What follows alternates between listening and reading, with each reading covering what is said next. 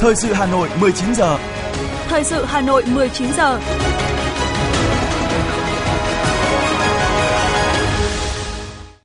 Kính chào quý vị và các bạn. Bây giờ là chương trình thời sự của Đài Phát thanh và Truyền hình Hà Nội trên sóng phát thanh tối nay thứ ba, ngày bốn tháng bảy năm hai nghìn không trăm hai mươi ba. Chương trình có những nội dung chính sau đây.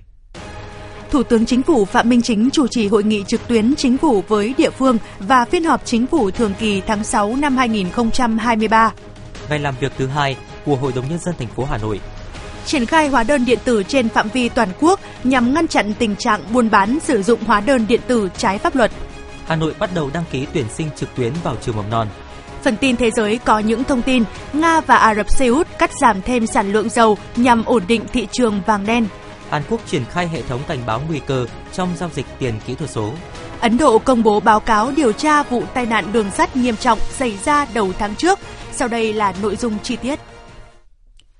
Thưa quý vị, sáng nay tại trụ sở Chính phủ, Thủ tướng Phạm Minh Chính chủ trì hội nghị trực tuyến Chính phủ với địa phương và phiên họp Chính phủ thường kỳ tháng sáu năm hai nghìn không trăm hai mươi ba nhằm đánh giá tình hình kinh tế xã hội sáu tháng đầu năm hai nghìn không trăm hai mươi ba, đề ra những nhiệm vụ giải pháp phát triển kinh tế xã hội thời gian tới. Phát biểu ý kiến khai mạc và định hướng hội nghị, Thủ tướng Phạm Minh Chính nhấn mạnh, chúng ta đã đi qua nửa đầu năm hai nghìn không trăm hai mươi ba trong bối cảnh tình hình kinh tế thế giới tiếp tục diễn biến phức tạp, đối mặt nhiều khó khăn, thách thức. Trong bối cảnh đó, các cấp, các ngành, các địa phương đã nỗ lực vượt bậc, triển khai quyết liệt, đồng bộ, có trọng tâm, trọng điểm các nhiệm vụ, giải pháp đề ra. Qua đó, trong tháng sáu và sáu tháng đầu năm, chúng ta cơ bản thực hiện được các mục tiêu tổng quát của năm hai nghìn không trăm hai mươi ba, trong đó khái quát là kinh tế vĩ mô ổn định, lạm phát được kiểm soát, tăng trưởng được thúc đẩy, các cân đối lớn được bảo đảm, thị trường tiền tệ được điều hành phù hợp, chắc chắn, linh hoạt, chủ động, kịp thời, lãi suất điều hành tiếp tục được điều chỉnh giảm, điều hành tỷ giá phù hợp với diễn biến thị trường, các lĩnh vực chủ yếu của nền kinh tế tiếp tục chuyển biến tích cực, nhiều vấn đề tồn đọng được tập trung tháo gỡ, an sinh xã hội được bảo đảm. Các lĩnh vực văn hóa, thể thao, y tế, giáo dục, đào tạo được quan tâm phát triển và có nhiều kết quả tốt. Chủ quyền quốc gia, an ninh chính trị, trật tự an toàn xã hội được giữ vững. Các hoạt động đối ngoại và hội nhập quốc tế được triển khai toàn diện, hiệu quả. Tuy nhiên còn nhiều tồn tại, hạn chế, khó khăn vướng mắc, trong đó tăng trưởng kinh tế thấp hơn kịch bản đề ra, doanh nghiệp gặp nhiều khó khăn, tình trạng người lao động mất việc, giảm giờ làm, an ninh trật tự tiềm ẩn rủi ro, kỷ luật kỷ cương có lúc có nơi còn chưa nghiêm, tình trạng cán bộ, công chức sợ sai, né tránh trách nhiệm. Thủ tướng nêu rõ, tại hội nghị này, Chính phủ tập trung thảo luận về tình hình phát triển kinh tế xã hội tháng sáu và sáu tháng đầu năm, phương hướng nhiệm vụ trọng tâm thời gian tới cùng một số nội dung quan trọng khác. Thủ tướng đề nghị các bộ ngành, nhất là các địa phương, thảo luận, phân tích kỹ, khách quan, trung thực về các vấn đề, trong đó nêu rõ những việc nào làm tốt để tiếp tục phát huy, bài học kinh nghiệm là gì, những tồn tại, hạn chế, khó khăn, thách thức trong ngắn, trung và dài hạn, nguyên nhân khách quan, chủ quan là gì, giải pháp tháo gỡ, thẩm quyền của ai, bối cảnh tình hình thời gian tới, giải pháp trọng tâm, điểm mấu chốt, khâu đột phá trong tháng bảy, quý hai và sáu tháng cuối năm. Trong đó nêu rõ ưu tiên chiến lược là gì, giải pháp cụ thể là gì. Thủ tướng cũng đề nghị các đại biểu cho ý kiến góp ý trực tiếp vào dự thảo nghị quyết phiên họp và dự thảo nghị quyết về các nhiệm vụ giải pháp tháo gỡ khó khăn cho sản xuất, kinh doanh, tiếp tục cải cách thủ tục hành chính, tăng cường kỷ luật, kỷ cương.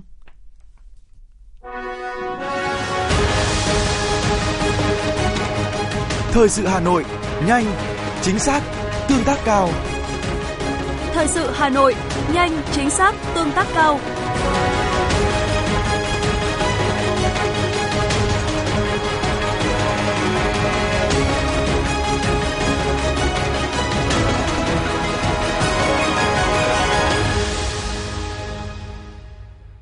Thưa quý vị và các bạn, hôm nay, dưới sự chủ trì của Chủ tịch Hội đồng Nhân dân thành phố Nguyễn Ngọc Tuấn, kỳ họp thứ mười hai, Hội đồng Nhân dân thành phố Hà Nội khóa mười sáu tiếp tục chương trình làm việc tại hội trường với nhiều nội dung quan trọng. Tham dự có Phó Bí thư Thường trực Thành ủy Nguyễn Thị Tuyến. Thay mặt Hội đồng Nhân dân thành phố, Phó Chủ tịch Thường trực Phùng Thị Hồng Hà đã báo cáo nhanh tổng hợp các ý kiến thảo luận tại tổ chiều hôm qua. với tâm huyết, trách nhiệm, trí tuệ, bốn mươi lượt đại biểu đã phát biểu. Về cơ bản, các đại biểu đánh giá cao sự chủ động, kỹ lưỡng, bám sát chỉ đạo của Thành ủy trong công tác chuẩn bị kỳ họp của Thường trực Hội đồng Nhân dân thành phố, chất lượng các báo cáo tờ trình của Ủy ban Nhân dân thành phố, đặc biệt chất lượng thẩm tra của các ban Hội đồng Nhân dân thành phố, nhất là việc lựa chọn năm nội dung quan trọng để đại biểu tập trung thảo luận tại tổ là phù hợp, thiết thực, sát với yêu cầu thực tiễn của thành phố. Các ý kiến thảo luận của đại biểu tập trung nhấn mạnh vào một số nhóm vấn đề chính và đề nghị Ủy ban Nhân dân thành phố cần đánh giá khả năng hoàn thành các chỉ tiêu kinh tế trong sáu tháng cuối năm hai nghìn không trăm hai mươi ba. Những tồn tại vướng mắc trong tổ chức thực hiện việc giải ngân vốn đầu tư công đạt thấp trong nhiều năm, các dự án trọng điểm và việc giải quyết các điểm nghẽn về đầu tư, cải cách hành chính, chuyển đổi số, nhất là các vấn đề về phân cấp ủy quyền là việc làm thường xuyên liên tục. Tiếp thu những ý kiến của đại biểu Hội đồng Nhân dân thành phố, Phó Chủ tịch Ủy ban Nhân dân thành phố Hà Minh Hải đã giải trình làm rõ các vấn đề đại biểu quan tâm. Cụ thể về việc thực hiện hoàn thành các chỉ tiêu, cơ chế chính sách, kế hoạch hỗ trợ doanh nghiệp và người dân, phục hồi hoạt động sản xuất kinh doanh, thu hút đầu tư, công tác quy hoạch chuyển đổi số, thu ngân sách và khơi thông nguồn lực của nền kinh tế, đặc biệt là các vấn đề liên quan đến đẩy nhanh tiến độ và nâng cao tỷ lệ giải ngân kế hoạch đầu tư công năm hai nghìn không trăm hai mươi ba, chuẩn bị cho kế hoạch năm hai nghìn không trăm hai mươi tư, Phó Chủ tịch Ủy ban Nhân dân thành phố Hà Minh Hải cho biết. Ngay sau kỳ họp, thành phố đầu năm thì đã có cái kế hoạch rất là cụ thể triển khai cái kế hoạch đầu tư công, và sau cái kỳ họp thì đã tiếp tục xây dựng cái kế hoạch để thực hiện cái giải ngân vốn đầu tư công sáu tháng cuối năm. Đối với năm hai nghìn không trăm hai mươi tư thì hiện nay Trung ương chưa có cái thông báo kế hoạch vốn. Đấy, thì thành phố đang dự kiến cái nhu cầu kế hoạch vốn năm hai nghìn không trăm hai mươi tư là bảy khoảng bảy mươi nghìn tỷ để báo cáo với cơ quan trung ương, và nội dung này sau khi có cái thông báo chính thức kế hoạch vốn đầu tư công thì sẽ tiếp tục rà soát cân đối cái ngân sách các cấp của thành phố, quận, huyện theo quy định, phân cấp nguồn thu nhiệm vụ chi và tập trung để hoàn thiện các cái thủ tục đầu tư đủ cái điều kiện để bố trí vốn trong năm hai nghìn không trăm hai mươi tư. Đây là nhiệm vụ quan trọng cho cái đầu tư công năm hai nghìn không trăm hai mươi tư. Đối với việc phân cấp ủy quyền, làm rõ về các giải pháp, trách nhiệm của các đơn vị, cá nhân, người đứng đầu, Phó Chủ tịch Ủy ban Nhân dân thành phố Hà Minh Hải cho biết. Tiếp tục rà soát cái chức năng nhiệm vụ của cấp thành phố để phân cấp ủy quyền cho cấp huyện trên cơ sở thẩm quyền, chức năng nhiệm vụ, tổ chức bộ máy, vị trí việc làm của từng cơ quan đơn vị theo cái hướng rõ thẩm quyền, tăng thẩm quyền riêng, cá thể hóa trách nhiệm và tăng cường cái công tác hướng dẫn và kiểm tra. Thứ hai là rà soát những nội dung thuộc chức năng nhiệm vụ của Trung ương hiện nay trên địa bàn mà thành phố có thể đáp ứng được để đề xuất báo cáo với Trung ương phân cấp hoặc là phân quyền, ủy quyền cho thành phố nếu đủ điều kiện làm tốt hơn. Và tiếp tục quán triệt cái tinh thần phân cấp ủy quyền triệt để cho cấp nào gần nhất, xử lý công việc thuận lợi nhất, đẩy mạnh thủ tục hành chính hướng về cơ sở. Với sự thống nhất cao, các đại biểu Hội đồng Nhân dân thành phố đã biểu quyết thông qua nghị quyết về nhiệm vụ trọng tâm phát triển kinh tế xã hội, đảm bảo an ninh quốc phòng và thu chi ngân sách sáu tháng cuối năm hai nghìn không trăm hai mươi ba, điều chỉnh kế hoạch đầu tư công cấp thành phố năm hai nghìn không trăm hai mươi ba, định hướng kế hoạch đầu tư công năm hai nghìn không trăm hai mươi tư của thành phố. Chiều nay, Hội đồng Nhân dân thành phố Hà Nội cũng thông qua ba nghị quyết về mức thu học phí năm học hai nghìn không trăm hai mươi ba - hai nghìn không trăm hai mươi tư. Nghị quyết quy định mức thu học phí đối với các cơ sở giáo dục mầm non, giáo dục phổ thông công lập trên địa bàn thành phố Hà Nội năm học hai nghìn không trăm hai mươi ba - hai nghìn không trăm hai mươi tư, quy định mức thu học phí năm học hai nghìn không trăm hai mươi ba - hai nghìn không trăm hai mươi tư bằng mức sàn của khung học phí theo quy định của chính phủ. Trong đó, vùng thành thị, học sinh theo học tại các cơ sở giáo dục công lập trên địa bàn các phường và thị trấn, mức thu bốn cấp là ba trăm nghìn đồng một học sinh một tháng. Nông thôn, học sinh theo học tại các cơ sở giáo dục công lập trên địa bàn các xã, trừ các xã miền núi, mức thu ba cấp là một trăm nghìn đồng một học sinh một tháng. Cấp trung học phổ thông là hai trăm nghìn đồng một học sinh một tháng. Vùng dân tộc thiểu số và miền núi, học sinh theo học tại các cơ sở giáo dục công lập trên địa bàn xã, miền núi, mức thu ba cấp là năm mươi nghìn đồng một học sinh một tháng. Cấp trung học phổ thông là một trăm nghìn đồng một học sinh một tháng. Nghị quyết quy định về mức trần học phí đối với cơ sở giáo dục công lập chất lượng cao trên địa bàn thủ đô năm học hai nghìn không trăm hai mươi ba - hai nghìn không trăm hai mươi tư quy định mức trần học phí học trực tiếp với trường mầm non là năm phẩy một triệu đồng một học sinh một tháng, trường tiểu học là năm phẩy chín triệu đồng một học sinh một tháng, trường trung học cơ sở là năm phẩy ba triệu đồng một học sinh một tháng và trường trung học phổ thông là sáu phẩy một triệu đồng một học sinh một tháng, mức thu học phí theo hình thức học trực tuyến bằng bảy mươi lăm phần trăm mức thu trên. Tiếp tục là phần tin. Thưa quý vị, sáng nay tại Hà Nội, đoàn đại biểu cấp cao Ủy ban Trung ương Mặt trận Tổ quốc Việt Nam đã có cuộc hội đàm với đoàn đại biểu cấp cao Hiệp hội Nhân dân Singapore do ông Jimmy Toh Yong Leng, Giám đốc điều hành Hiệp hội Nhân dân Singapore làm trưởng đoàn. Tại cuộc hội đàm, Phó Chủ tịch Tổng thư ký Ủy ban Trung ương Mặt trận Tổ quốc Việt Nam Nguyễn Thị Thu Hà khẳng định Đây là cơ hội để hai bên cùng trao đổi với nhau phương thức nắm bắt tình hình nhân dân, phản ánh tâm tư, nguyện vọng của nhân dân và mong muốn Hiệp hội Nhân dân Singapore tiếp tục chia sẻ về kinh nghiệm và cách thức trong xây dựng mạng lưới quản lý cộng đồng tại khu dân cư, góp phần nâng cao hiệu quả trong việc triển khai các mô hình tự quản ở khu dân cư có tổ chức.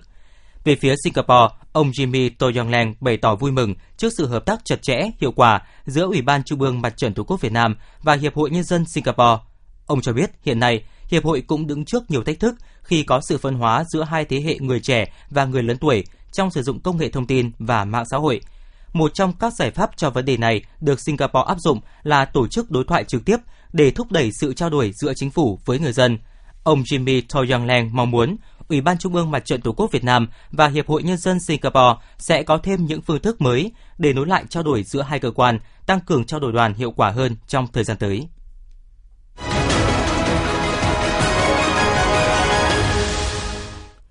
Chuyển sang những thông tin kinh tế, Bộ Tài chính ngày hôm nay cho biết đang hoàn tất các công việc chuẩn bị đưa vào vận hành hệ thống giao dịch trái phiếu doanh nghiệp riêng lẻ. Cụ thể, Bộ Tài chính đã ban hành thông tư số ba mươi trên hai nghìn không trăm hai mươi ba hướng dẫn việc đăng ký, lưu ký, thực hiện quyền chuyển quyền sở hữu, thanh toán giao dịch và tổ chức thị trường giao dịch trái phiếu doanh nghiệp chào bán riêng lẻ tại thị trường trong nước. Bên cạnh đó, Ủy ban Chứng khoán Nhà nước phối hợp cùng các sở giao dịch chứng khoán và Tổng công ty lưu ký và bù trừ chứng khoán Việt Nam rà soát, chấp thuận các quy chế hoạt động đăng ký, lưu ký và thanh toán giao dịch trái phiếu doanh nghiệp phát hành riêng lẻ của Tổng công ty lưu ký và bù trừ chứng khoán Việt Nam, quy chế thành viên giao dịch và quy chế giao dịch của Sở Giao dịch Chứng khoán Việt Nam. Hiện nay, Sở Giao dịch Chứng khoán Hà Nội và Tổng công ty lưu ký và bù trừ chứng khoán Việt Nam đã hoàn tất giai đoạn kiểm thử cuối cùng và sẵn sàng đưa hệ thống giao dịch, hệ thống đăng ký, lưu ký và thanh toán giao dịch trái phiếu doanh nghiệp phát hành riêng lẻ đi vào vận hành.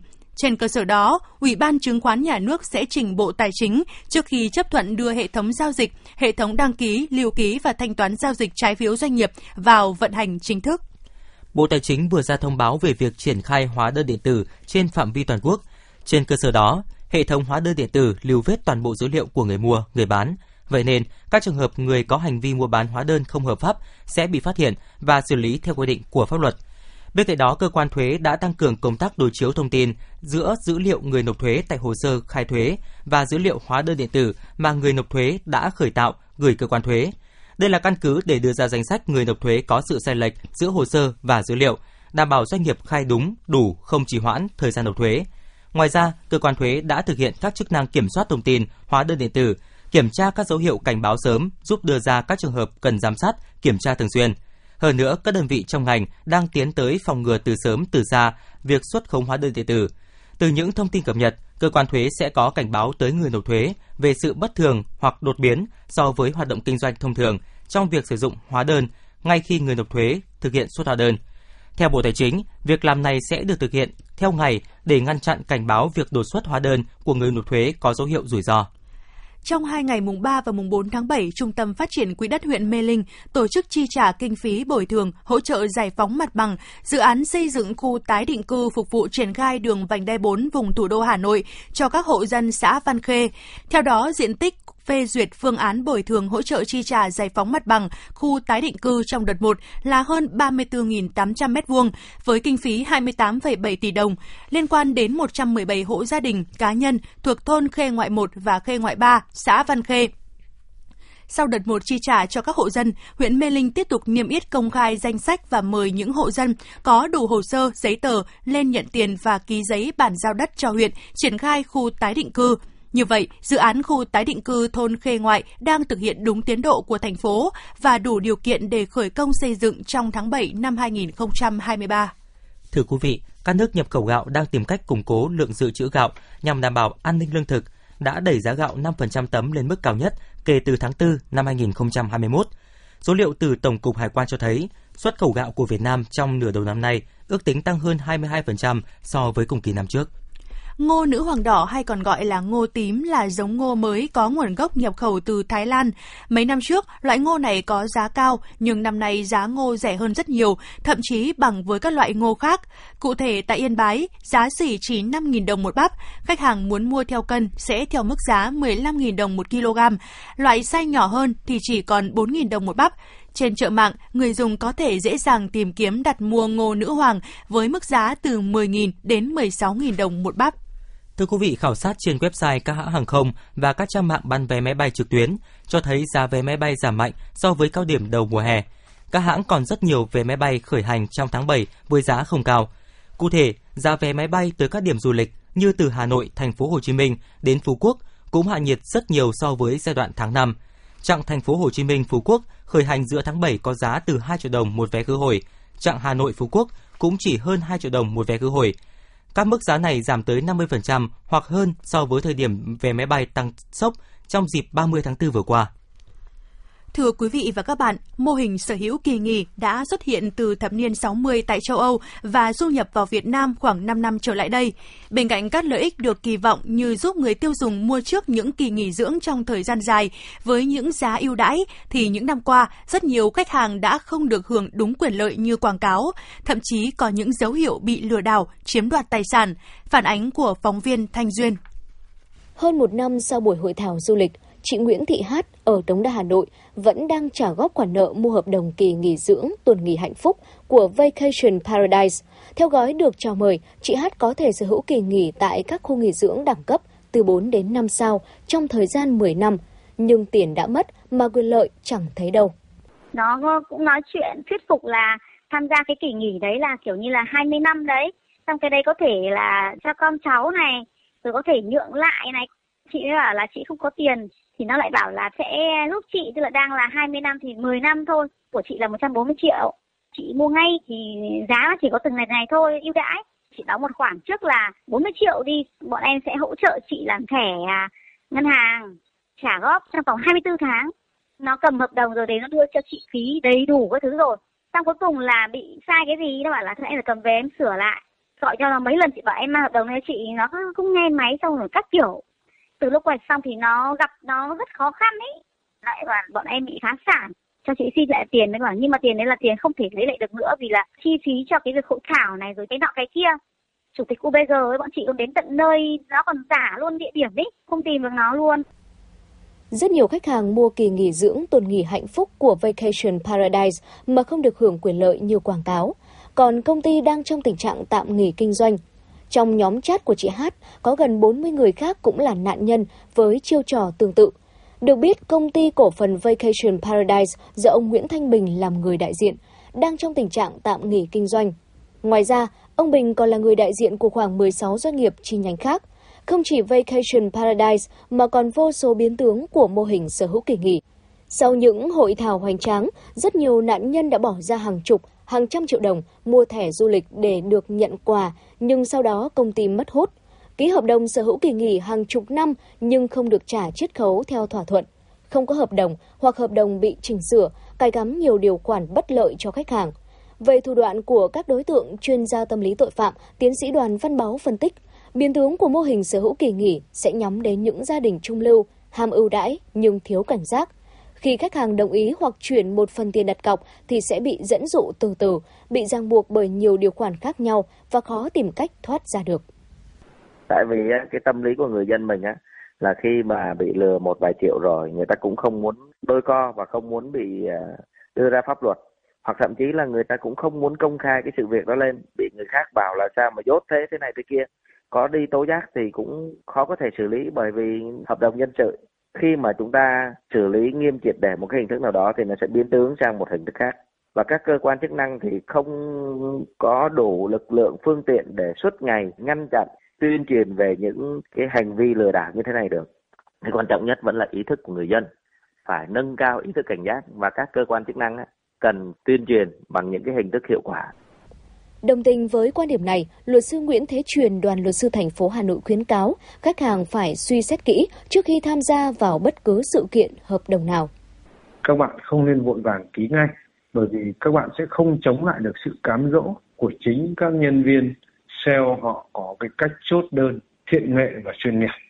Trong trường hợp mà mình không có chuyên môn thẩm định hợp đồng thì tốt hơn hết khách hàng nên nhờ những người có am hiểu như luật sư, chuyên gia kinh tế hay chuyên gia về du lịch để tránh cho các bạn trong trường hợp là vút xa gà chết. Các bạn cũng cần phải yêu cầu họ cung cấp đủ thông tin để bạn có thời gian để nghiên cứu, thậm chí bạn còn phải kiểm tra lại xem cái nhu cầu của mình. Tất cả những cái cam kết bằng miệng của doanh nghiệp thì cần phải được cụ thể hóa ra bằng văn bản.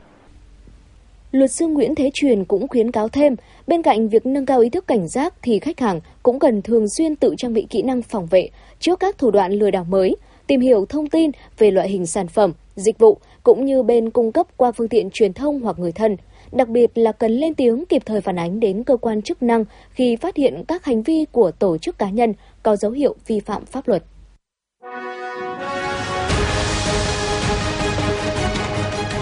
ép em chín mươi cập nhật trên mọi cung đường.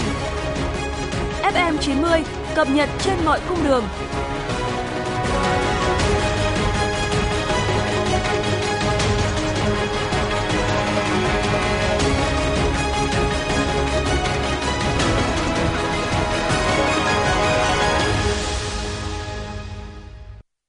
Thưa quý vị và các bạn, thiết thực kỷ niệm bảy mươi sáu năm Ngày Thương binh Liệt sĩ hai mươi bảy tháng bảy, sáng nay, Bệnh viện Quân y một trăm linh năm tổ chức khám bệnh, tư vấn sức khỏe, cấp thuốc cho trên hai trăm đối tượng chính sách trên địa bàn thị xã Sơn Tây. Đây là hoạt động ý nghĩa nhằm thực hiện tốt chính sách hậu phương quân đội, tăng cường tình đoàn kết quân dân, đưa công tác khám bệnh, cấp thuốc miễn phí, thăm tặng quà đối tượng chính sách trở thành phong trào sâu rộng, thu hút nhiều đơn vị quân dân y trên địa bàn thị xã tham gia. Nhân dịp này, Bệnh viện Quân y một trăm linh năm tặng quà cho các đối tượng chính sách tiêu biểu, mỗi suất quà trị giá năm trăm nghìn đồng. Hội Chữ thập đỏ phường tặng quà cho các đối tượng chính sách, mỗi suất quà trị giá bảy mươi nghìn đồng. Trước dịch sốt xuất huyết đang gia tăng, sáng nay Ủy ban Nhân dân huyện Thanh Oai đã phát động phòng chống sốt xuất huyết diện rộng. Trong sáu tháng đầu năm hai nghìn không trăm hai mươi ba, huyện Thanh Oai đã ghi nhận hai mươi sáu ca sốt xuất huyết, một ổ dịch, số mắc tăng mười sáu ca so với cùng kỳ năm hai nghìn không trăm hai mươi hai. Ủy ban Nhân dân huyện Thanh Oai đã chỉ đạo các ban ngành đoàn thể, các xã, thị trấn tập trung công tác phòng chống dịch, chú trọng đánh giá, dự báo nguy cơ tình hình dịch bệnh sốt xuất huyết trên địa bàn. Thời gian tới, Trung tâm Y tế huyện tiếp tục phối hợp với các xã, thị trấn, chủ động tích cực triển khai các biện pháp phòng chống dịch bệnh sốt xuất huyết, tập trung tại các khu vực nguy cơ cao như ổ dịch cũ, nơi có vệ sinh môi trường kém, nơi thiếu nước sạch, khu vực nhà cho thuê trọ, công trường xây dựng, làm tốt công tác giám sát, phát hiện sớm các ca nghi sốt xuất huyết để có biện pháp xử lý kịp thời. Thực hiện đợt thi đua cao điểm hướng dẫn nhân dân cài đặt, kích hoạt, sử dụng tài khoản định danh điện tử trên địa bàn, đội tình nguyện cơ động của các cụm thi đua công an thủ đô đã được triển khai tại các xã khó khăn, hỗ trợ kích hoạt định danh điện tử. Theo đó, gần bảy trăm trường hợp là nhân dân tại Ba Vì, Phú Xuyên đã được hỗ trợ kích hoạt định danh thành công. Thời gian tới, Đoàn Thanh niên Công an thành phố Hà Nội tiếp tục cử lực lượng tình nguyện viên xuống các xã khó khăn làm các thủ tục định danh nhằm xây dựng chính phủ điện tử liên thông bốn cấp với nhiều tiện ích với cuộc sống của người dân. Từ ngày hôm nay mùng bốn tháng bảy, các trường mầm non trên địa bàn thành phố Hà Nội bắt đầu tổ chức cho cha mẹ học sinh đăng ký tuyển sinh vào các lớp mẫu giáo năm tuổi năm học hai nghìn không trăm hai mươi ba hai nghìn không trăm hai mươi bốn. Để phục vụ cha mẹ học sinh đăng ký tuyển sinh, từ không giờ ngày hôm nay mùng bốn tháng bảy, cổng thông tin tuyển sinh của Sở Giáo dục và Đào tạo Hà Nội tại địa chỉ h t t p s hai gạch chéo gạch chéo t s đầu cấp chấm hà nội chấm gov chấm v n chính thức mở. Phụ huynh đăng nhập vào địa chỉ này và làm theo các bước theo hướng dẫn. Thời gian đăng ký tuyển sinh trực tuyến kéo dài đến hai mươi tư giờ ngày sáu tháng bảy năm hai nghìn không trăm hai mươi bốn. Sau thời gian này, cổng thông tin tuyển sinh sẽ tự động đóng lại. Cha mẹ học sinh chưa kịp đăng ký tuyển sinh cho con trong khoảng thời gian này có thể trực tiếp đến trường làm thủ tục tuyển sinh. Thời gian từ ngày mười ba tháng bảy đến hết ngày mười tám tháng bảy năm hai nghìn không trăm hai mươi ba. Tin từ Bệnh viện Phụ sản Hà Nội cho biết, một người phụ nữ ba mươi hai tuổi ở Thanh Hóa có tiền sử sản khoa nặng nề, từng sẩy thai và sinh non nhiều lần. Ở lần mang thai thứ bảy này, chị cũng bị tiền sản giật nặng, thai nhi bị suy dinh dưỡng và phải chào đời ở tuần thai hai mươi sáu với cân nặng bốn trăm gam. Được biết, sau bốn tháng được chăm sóc, điều trị tích cực, bé đã phát triển bình thường với cân nặng hai phẩy một ki lô gam và có thể tự bú mẹ. Đây là em bé sinh non nhẹ cân nhất được Bệnh viện Phụ sản Hà Nội chăm sóc thành công. Cục Đăng kiểm Việt Nam vừa trình Bộ Giao thông Vận tải văn bản đề nghị điều chỉnh mức thu giá dịch vụ kiểm định an toàn kỹ thuật và bảo vệ môi trường đối với xe cơ giới đang lưu hành. Cụ thể, Cục Đăng kiểm Việt Nam đã tính toán đề xuất giá dịch vụ kiểm định mới sẽ tăng từ hai mươi sáu đến hai mươi tám phần trăm so với mức giá hiện hành nhằm đảm bảo chi phí hoạt động và nhân công tại các trung tâm đăng kiểm. Để đảm bảo thống nhất với quy định tại luật giá sửa đổi có hiệu lực từ ngày một tháng bảy năm hai nghìn không trăm hai mươi tư, Cục Đăng kiểm kiến nghị Bộ Giao thông Vận tải xem xét thống nhất với Bộ Tài chính, báo cáo Chính phủ chấp thuận áp dụng hình thức nhà nước định giá tối đa đối với dịch vụ kiểm định xe cơ giới. Trong sáu tháng đầu năm, bốn tuyến đường cao tốc của Tổng công ty đầu tư phát triển đường cao tốc Việt Nam đã phục vụ an toàn gần ba mươi triệu lượt phương tiện lưu thông và đạt sự tăng trưởng cao so với cùng kỳ năm trước, vượt ngưỡng trước khi có dịch covid mười chín. Trong đó, tuyến cao tốc Cầu Giẽ - Ninh Bình đạt lưu lượng cao nhất trong bốn tuyến với mười phẩy sáu triệu lượt xe. Tuy nhiên, mức tăng trưởng chỉ xếp vị trí thứ ba sau cao tốc Nội Bài - Lào Cai với hai mươi bảy phần trăm và Đà Nẵng - Quảng Ngãi tăng mười sáu phẩy hai phần trăm.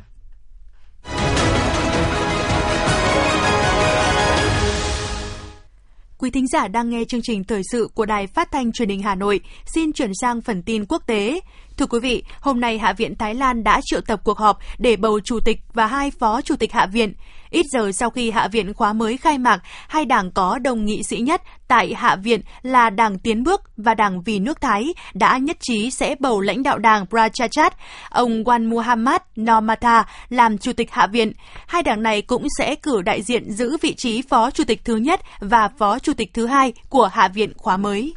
Nga và Ả Rập Xê Út cắt giảm thêm sản lượng dầu. Đây là những động thái mới nhất của các nước thuộc Tổ chức các nước xuất khẩu dầu mỏ và đối tác OPEC cộng nhằm ổn định thị trường vàng đen. Cụ thể, Ả Rập Xê Út, nước xuất khẩu dầu mỏ lớn nhất thế giới, sẽ gia hạn việc cắt giảm sản lượng một triệu thùng mỗi ngày ít nhất cho đến cuối tháng tám, thay vì đến cuối tháng bảy nhằm hỗ trợ giá dầu. Trong khi đó, Nga sẽ cắt giảm lượng dầu xuất khẩu khoảng năm trăm nghìn thùng mỗi ngày trong tháng tám. Các thông báo trên ngay lập tức khiến giá dầu tăng giá trên thị trường thế giới. Cụ thể, giá dầu ngọt nhẹ đã tăng khoảng một phần trăm lên mức bảy mươi mốt phẩy ba đô la Mỹ một thùng. Ngày hôm nay, Hiệp hội Giao dịch Tài sản Điện tử Hàn Quốc cho biết đã triển khai hệ thống cảnh báo người dùng về những bất thường trong giao dịch tiền kỹ thuật số tại nước này. Tuần trước, Quốc hội Hàn Quốc đã thông qua luật đầu tiên tại nước này nhằm bảo vệ các nhà đầu tư tài sản kỹ thuật số. Theo luật mới, những người có hành vi vi phạm khi giao dịch tài sản kỹ thuật số có thể bị phạt tù và phạt tiền. Các hành vi bị coi là vi phạm gồm sử dụng thông tin không được công khai, thao túng giá thị trường và giao dịch bất hợp pháp. Ủy ban Dịch vụ Tài chính có thẩm quyền giám sát và thanh tra các nhà vận hành tài sản kỹ thuật số. Giới chức Campuchia đã bắt giữ bốn nghi can để tiến hành điều tra vụ hỏa hoạn xảy ra vào tối ngày mùng một tháng bảy vừa qua tại một tụ điểm giải trí ở thủ đô Phnom Penh. Đây cũng là nhóm thợ thiết kế nội thất tham gia sửa chữa tụ điểm giải trí lúc xảy ra hỏa hoạn. Kết quả điều tra cho thấy các nạn nhân tử vong do ngạt khói. Cơ quan chức năng đã bàn giao thi thể nạn nhân cho gia đình. Ủy ban An toàn đường sắt của Ấn Độ ngày hôm nay đã công bố báo cáo điều tra vụ tai nạn đường sắt nghiêm trọng làm hàng trăm người thiệt mạng đầu tháng trước, trong đó kết luận rằng công nhân sửa chữa đường ray đã kết nối nhầm hệ thống tín hiệu tự động của mạng lưới, dẫn đến vụ va chạm giữa ba đoàn tàu. Đêm qua, theo giờ Việt Nam, siêu trăng đầu tiên của năm hai nghìn không trăm hai mươi ba, còn gọi là trăng sấm sét, xuất hiện với vẻ đẹp huyền ảo tại nhiều quốc gia trên thế giới bao gồm Tây Ban Nha, Ai Cập, Hy Lạp, khắp khu vực Trung Đông và Nhật Bản. Trăng tròn tháng bảy này còn được các bộ tộc của Mỹ bản địa gọi là trăng hươu, bởi trong thời gian này những cặp sừng của các chú hươu sẽ bắt đầu mọc.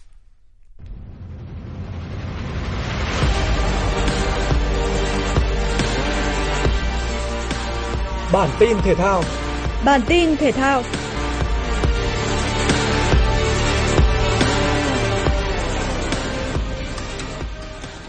Lễ xuất quân đội tuyển bóng đá nữ quốc gia tham dự World Cup hai nghìn không trăm hai mươi ba đã diễn ra. Tại buổi lễ, nhà tài trợ a xê Cup trao tặng một tỷ đồng cho thầy trò huấn luyện viên Mai Đức Chung nhằm khích lệ, động viên cũng như thể hiện sự trân trọng trước những nỗ lực bền bỉ của các thành viên đội tuyển đã mang lại thành tích đáng khâm phục và là niềm tự hào cho thể thao nước nhà. Theo kế hoạch, đội tuyển bóng đá nữ Việt Nam sẽ lên đường sang New Zealand vào ngày mai, mùng năm tháng bảy. Đội có hơn hai tuần tập luyện, làm quen thời tiết lạnh giá tại điểm thi đấu và có thêm hai trận giao hữu với chủ nhà New Zealand và Tây Ban Nha trước khi chính thức giao quân.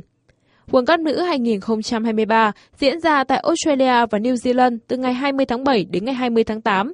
Tại bảng E, tuyển nữ Việt Nam sẽ lần lượt gặp các đội tuyển rất mạnh là đương kim vô địch Mỹ vào ngày hai mươi hai tháng bảy, Bồ Đào Nha ngày hai mươi bảy tháng bảy và đương kim Áo quân Hà Lan vào ngày mùng một tháng tám. Việc phải dừng bước trước Pest Hamburg vì bị sốt và ngộ độc thực phẩm khiến nhiều người lo ngại cho thể lực của Iga Swiatek khi tham dự Wimbledon hai không hai ba. Tuy nhiên, tay vợt người Ba Lan cho thấy điều này không đáng ngại ở vòng mở màn khi cô thắng cách biệt sáu một sáu ba trước Julin, qua đó thẳng tiến vào vòng hai. Ở các trận đấu đáng chú ý khác, hạt giống số bốn Jessica Pegula trải qua hai giờ hai mươi phút so tài để vượt qua Lawrence Davis. Pegula khởi đầu thuận lợi với phần thắng sáu hai trong set một nhưng lại để người đồng hương thắng lại sau loạt tie-break ở set hai. Trong set ba quyết định, Jessica Pegula đã thắng sáu ba để thẳng tiến vào vòng hai với chiến thắng hai một chung cuộc. Victoria Azarenka cũng thắng với cùng tỷ số hai một trước Zhang để giành quyền đi tiếp. Trung tâm Dự báo Khí tượng Thủy văn Quốc gia thông tin, dự báo thời tiết đêm mùng bốn ngày mùng năm tháng bảy năm hai không hai ba, khu vực Hà Nội có mây, đêm và sáng có mưa rào và dông rải rác, ngày nắng nóng, gió Đông Nam đến Nam cấp hai, cấp ba, trong mưa dông có khả năng xảy ra lốc sét và gió giật mạnh, nhiệt độ từ hai mươi sáu đến ba mươi sáu độ, có nơi trên ba mươi sáu độ. Quý thính giả vừa nghe chương trình Thời sự tối của Đài Phát thanh và Truyền hình Hà Nội, chỉ đạo nội dung Nguyễn Kim Thiêm, chỉ đạo sản xuất Nguyễn Tiến Dũng, tổ chức sản xuất Lưu Hường, chương trình do biên tập viên Nguyễn Hằng, phát thanh viên Quang Minh Thúy Hằng cùng kỹ thuật viên Quang Ngọc thực hiện. Thân mến chào tạm biệt.